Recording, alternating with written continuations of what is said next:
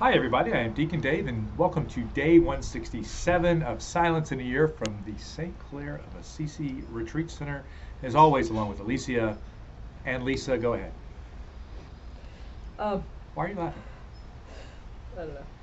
Um, the title today is God Hears. The word is elusive, and the word elusive means difficult to find. So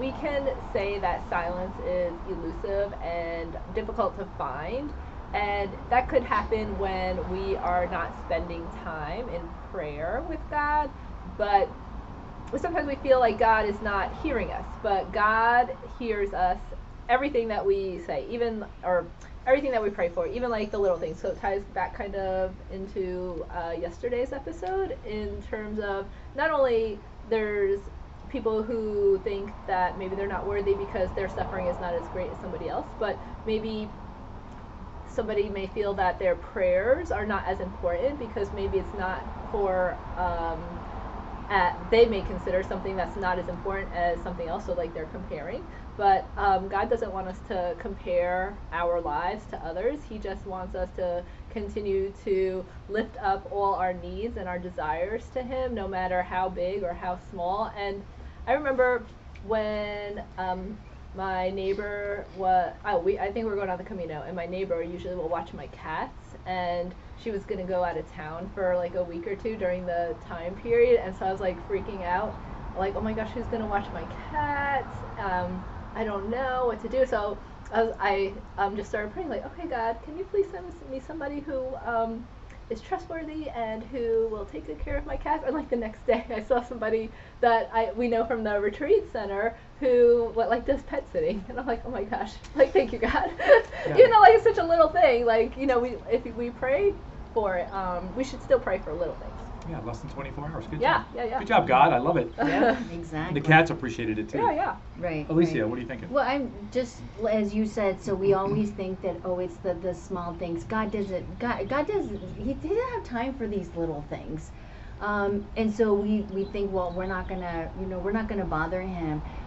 This used to be me. I'll take care of it myself. Oh boy, yeah. Yeah, exactly. And then it would, I mean, it would just become like this whole mountain of issues because I was trying to take care of myself, and then I'd run to God and say, oh, you know, I messed it up again. I, okay, yeah, I need your help. Where, if I would have gone to Him at the very beginning with the little, little, you know, not problem, but my prayer, the very small thing, it would not have gotten so big, and I wouldn't have gotten frustrated and then upset with, you know, like, and then it affects your whole mood. Yeah. Because you've allowed that to happen instead of going to, because he, he, you're right, He hears everything, the good, the bad sometimes, and the ugly, like, you know, He hears everything that's in our heart, so He knows what we need.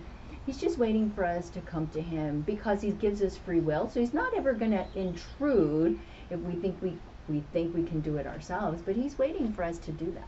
Wow. So that's kind of a nice segue. So it says here, but the person who prays knows that God hears him, right? Mm-hmm. Which I've been talking about. In the same way that he understood the last words of Christ on the cross. Very powerful statement.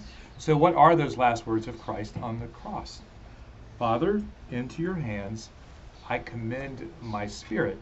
And so when I was looking at this this morning, I said, well, let me look up the origin of the word commend, okay? And so it means, we know that uh, it comes from the word uh, com comoro or something along that lines. I didn't write that down, but it means with commitment or entrusting. And so do we believe and can we commend ourselves to silence, right? Do we believe and can we entrust ourselves to even the smallest things uh, uh, in our life to God, that we are clearly just surrendering everything to Him and entrusting that His will is going to be what's best for us. And as we've said in the last episode, that there is nothing too small that God does not want to attend to in our life. Father, into your hands I commend my spirit. That is something that all of us should be saying, right? Father, I into your hands I commend my spirit. Isn't that, that's very powerful, isn't it? Yeah.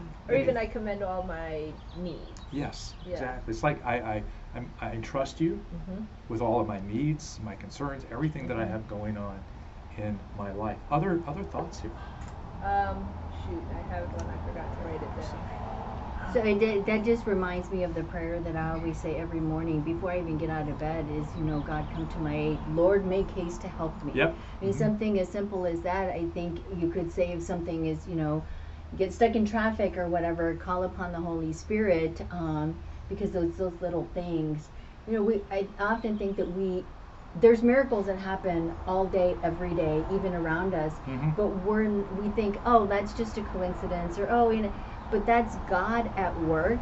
We're just not wanting to listen. We're not wanting to open our eyes to see that that's exactly what's happening. Yeah, I think uh, as you spend more time in prayer and in, in silence, I would really encourage you to um, reflect on those last words of Christ on the cross, because, you know, he Jesus knew what was happening, so he was commending his entire life here on earth from the very beginning, right? And everything that he was doing, he was entrusting the Father's plan all the way to his own crucifixion. Can you imagine living thirty-three years knowing how you're going to die? Mm-hmm. I mean, this is this is how it's going to go down, you know, um, um, and, and just knowing that this is This was what he had to do. This is why he was sent. Um, and that we too, in silence, can learn to commend, to entrust, to commit our lives completely to God in every single way. Did you remember what you were going to say? Dare I ask you for a takeaway question?